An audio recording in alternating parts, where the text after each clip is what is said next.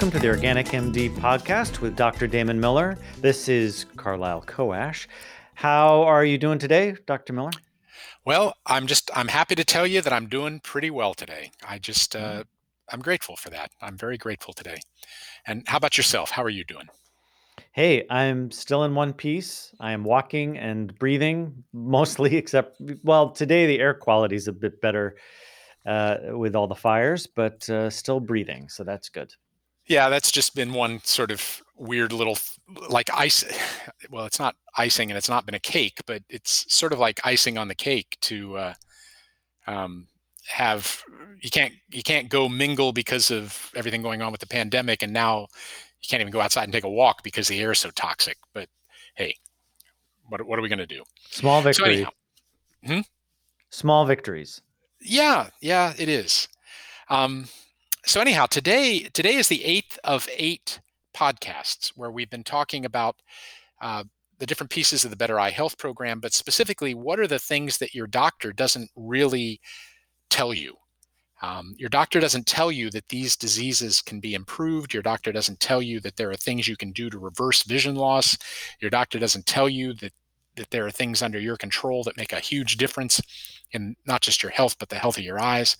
So this is the the final one. And and today we're going to be talking just about you know we've talked about all the different pieces of the better eye health program the microcurrent stimulation the color therapy the supplements we recommend the elements of oriental medicine and the needleless acupuncture the exercises. All those things are really important if you have already developed eye disease or if you have a predisposition to it and you're trying to avoid it. But the thing we haven't spent much time talking about and that we're just going to focus on in this final session is the fact that if you want to make your eyes healthy, you need to take care of your health. Sounds too easy, sounds too good to be true, but the things you do to take care of your health, they are huge. That's just that's the the dirty little secret about modern medicine is that most of what you can do to be healthy and even to reverse significant disease is under your control based on choices you make every day. And so we're just here to make you help you make good choices and giving you some good information about what you can do to take care of yourself. So, you know, I just uh, medicine, Western medicine, allopathic medicine, you know, it talks about the body mind connection, um, but it doesn't really know what to do with that. So it sort of says, you know, doctors will say body mind connection, and then they don't know where to go with it. So it's just all body. So we're going to be talking about not just your mind and your spirit and your body today. We're going to be talking about all the things you can do to take care of those three important pieces. So I'm going to start. I'm going to say a little bit about the body uh, to start because I'm an MD and that's where I, that's what I got trained in. And uh, Carlyle, his expertise is really he's been working for decades with people about their mind and their spirit. So uh, I'm going to leave him to really address those things. But, you know, the basic things about the body, it's pretty simple stuff. Eat a decent diet. And if you don't know what that is, then take the healthy eating workshop that we offer. Um, don't eat too much processed food. Don't eat a lot of sugar. Um, if you're drinking alcohol and you have any kind of a problem with your brain or your eyes, you're you're you're drinking something that's toxic to the brain and the eyes. So give up alcohol. Don't smoke cigarettes. They impair circulation to your brain and your eyes, which is already impaired if you have a disease. So it, do whatever it takes. Give up alcohol. Give up smoking. Um, you know, a little bit of alcohol in moderation, maybe we, we have to talk about that because everybody's idea of what moderation is is more than what I recommend. Um, get some exercise and do what you can do you know, walk around the block if that's all you can do, but do that. Um, exercise is important, and it doesn't. You don't have to be in training for, you know, the Olympics or an Ironman thing, but move your body parts around, keep your joints supple, keep your muscle strong, do what it takes, and that will uh, that will really really serve you. And you want to, um, you know, this whole idea of a global view, an integrative view of your health, dealing for everything, not just the body but the mind and the spirit. Um, really, even more important is that you, I want you to really avoid the idea that there's a quick fix for things.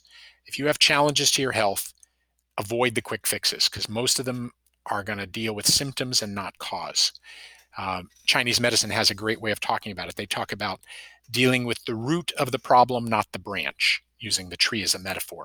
Hmm. So you want to go and you want to work with the root of the problem, not just with the, the symptom or the branch. And uh, again, it's a big discussion.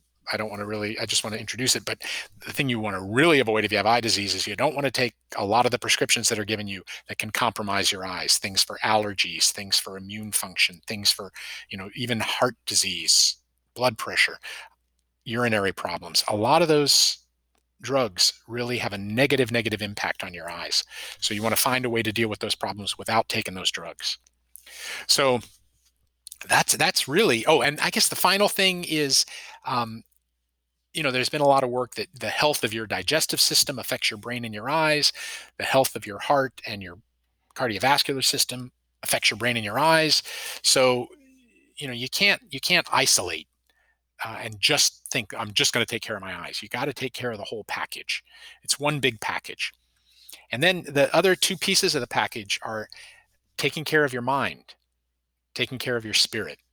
Um, I'll just say one thing before I, I turn this conversation, this part of the conversation over to Carlyle. But um, one of the differences that you find between how Oriental medicine looks at the notion of spirit and the way that, say, Oriental medicine looks at the notion of spirit is that in Oriental medicine, the way I was taught is that 95% of all the people who come to you are dispirited. And that's at the root of the physical problems they're having. And if you don't care for their spirit, you're not going to make them better.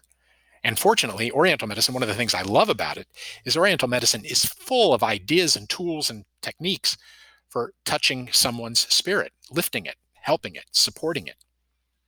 So in Western medicine, you know, just to use as an example, if you want to become board certified in internal medicine, you basically read Harrison's textbook of internal medicine. It's in its like I don't know, it's like 27th edition or something now. Mm-hmm. Uh, Harrison, you know, wrote a very thorough textbook. You basically you memorize his textbook and then you go take the boards and you get board certified in internal medicine. That's not easy, but that's what you do still today. Well, in the introduction to the original few editions of that when he was alive, Harrison says, Doctors, I need to let you know that 80% of the people who come to you are dispirited. So hmm. even he said, you know, he said 80%, Oriental medicine says 95%. The point is, a big majority of the people you see have an issue with their spirit that you need to deal with. And old time doctors, they understood that. You know, one of my mentors was a country doctor who you know he basically had his day divided up that in the afternoon you know people who needed some quick fix some adjustment of their meds or they needed some stitches removed or they need you know this or that um, you know he'd be seeing people you know four or five, six of them an hour in the morning and then the afternoon he'd have 45 minute appointments for the ladies who'd lost their husband who needed to come in to talk about their health problems that he knew had it was just grief you know it was mm. just they, they needed uh, someone who cared to listen. And you know so he had these longer appointments for people where basically he was working with their spirit hmm. and and very effectively. So yeah um spirit's important. And um it, it's not easy but you can do it. So i don't know carla what what what do you where do you want to go with this? The couple things that came to mind one uh, just remembering i took over a session that you used to teach at stanford around spiritual, existential, cultural perspectives around illness. And I had taught it actually for a number of years, and two or three years into it, it's a it was a module in in a larger set of modules that their medical students went through days and days and days of you know an hour lecture here another hour another hour and a half kind of going through all these different topics all medical topics and then i would come in almost like a afterthought. Oh, and then there's this emotional, cultural, spiritual, existential thing. And I think initially I had like an hour and a half. And as the years progressed, it was, oh, just we have an hour now. Oh, um, can you do it in like 45 minutes? it just got shorter and shorter. And I even asked the person at one point, I'm curious. Oh, actually, in the class, I asked the group that was mostly doctors and uh, some um, nurse practitioners. I'm curious, how many of these kind of sessions it sounds like you're doing a lot of different sessions on all sorts of topics i'm curious how many sessions do you do about this kind of topic and they uh, kind of stared at me silently and said you're it you're pretty much it we don't really do we have someone comes in about social work stuff but it's all logistics about discharge and I thought that's really interesting. Hours and hours and hours learning about all of this different stuff, but yet a piece that seems to me kind of important Yeah. is an afterthought is uh, oh yeah okay we have to do this whole thing about mind and spirit the the um the two things now that i've shared that part but the two things that's come to mind and we've talked a lot about our spiritual emotional health One of the things I think we also do with mind and spirit is quick fix as well. Like just as we're doing the quick fix for the physical stuff, I think we do that also for our emotional and our spiritual, our existential, uh, quick fix for our grief. Like all of these things, we just want it done. And that actually also is not the best approach. We need a long view approach in which we're working on these things every day. We're deepening our understanding of our emotions, how things play out in our lives. So, one of the things that I do in, in teaching in terms of Buddhist tradition is there is this incredible heritage now almost you know 3000 years old in terms of buddhism of looking at our minds and looking at our emotional state and how emotions play out how we act out our emotions. And you know one of the things that's a very very old practice is if you're for example if you're struggling with anger well when the anger arises in you chances are it arises in a similar pattern, in a similar way. It feels a certain way in your body. It might even have a color or texture or quality when it arises. And the certain tradition uh, in in Buddhism would say it's not enough just to say, "Oh yeah, I get angry sometimes when I'm not hungry," or when not when hungry, but like you know, "Oh, I get hungry and I get irritated and then I get a little angry and then when I eat, I feel better." You know, that's that's something I that's something I always used to hear growing up because my dad would get a little grumpy and my mom would go. Are you hungry? Do you, have you eaten anything today? Which always usually made him a little more irate.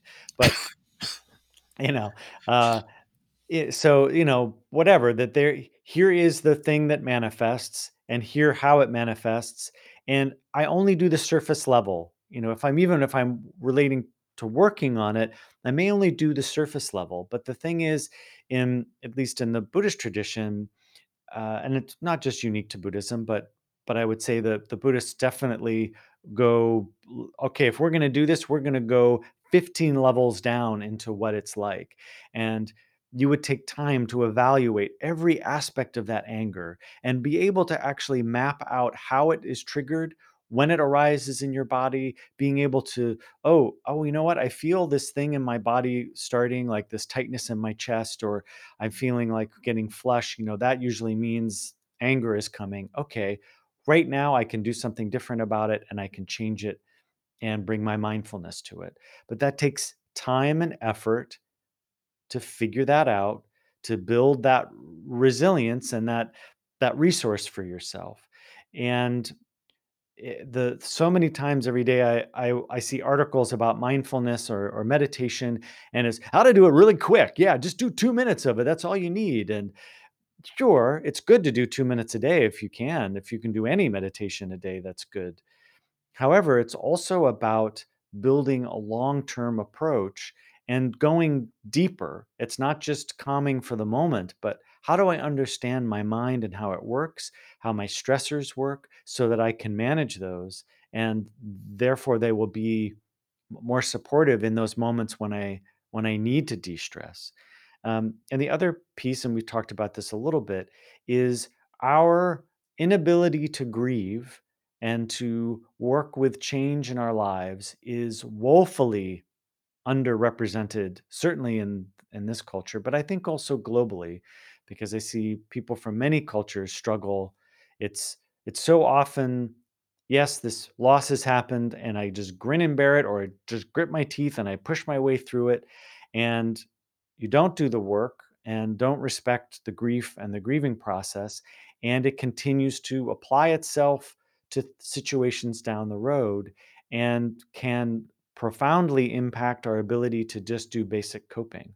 So, one of the folks, uh, people who we worked and were were friends with and worked with for a number of years, Sobonfu Somé, who was from West Africa, her community knows deeply about how to grieve, and she taught us a great deal in uh, during uh, her time on this planet about how to grieve and how to inc- integrate it into everyday life um, I think we think that if we grieve, we're somehow it's going to destroy us or we're going to be weak as a result of it.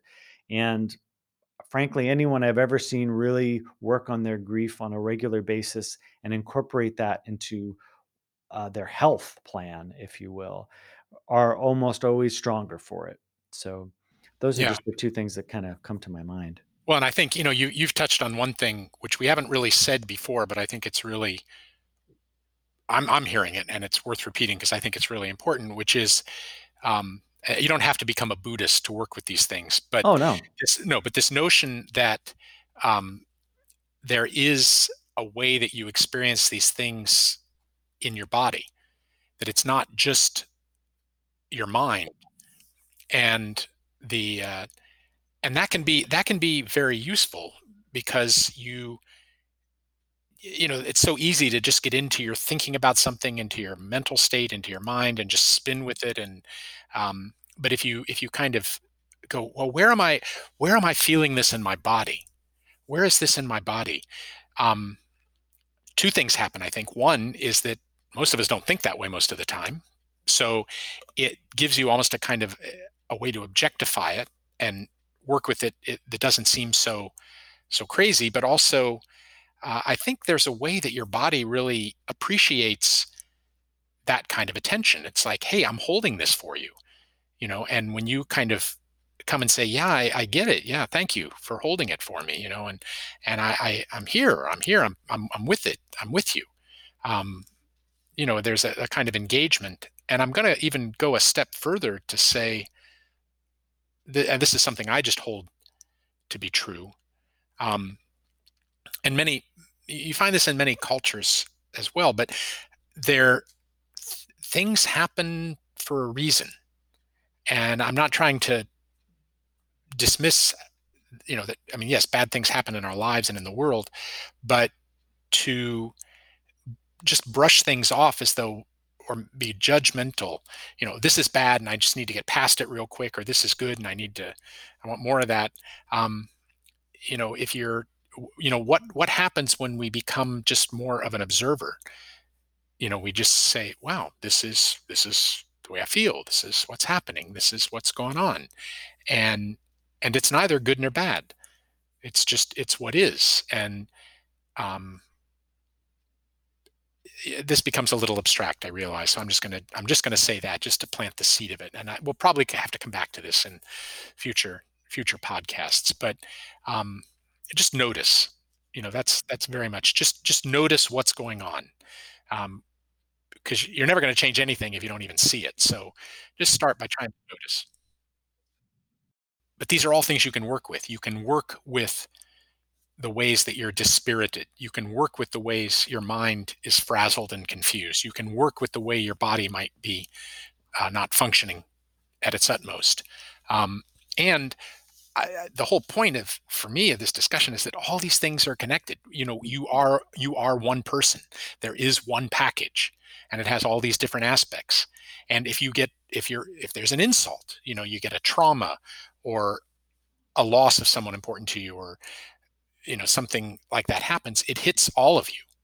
It affects your body it affects your mind it affects your spirit and if you want to pull yourself out of it and heal yourself you got to deal with all those different things. And um, and I yeah, we definitely have to come back and talk more about um, dealing with the spirit, dealing with the mind, um, and uh, and I'm saying we have to do that because that's you know that's the part of taking a global view of your health an integrated view of your health that is just kind of really missing in in much of modern medicine you know you, you go to you look up you look up something on a web search and it'll tell you what drug to take but it won't tell you how to deal with the root of the problem deal with the causal factors mm. so exactly.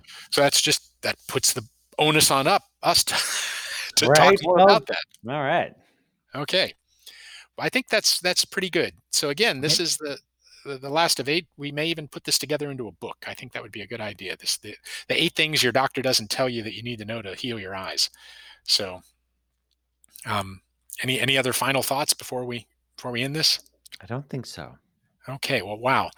I'm just I'm glad you're doing well. I'm glad I'm doing well, and um, and we'll be back. Uh, we did do one other podcast just on how to deal with the healthier lungs in the midst of all the smoke. So if you live in California, you may want to find that one. Or or Oregon or Washington. Or Oregon or Washington, yeah. And uh, you know, it helps us if you like our podcast, if you uh, share it with people, and uh, subscribe. And so we'll be back again. This is Dr. Damon Miller here in Northern California. Thank you, Carlyle. Thank you, Dr. Miller.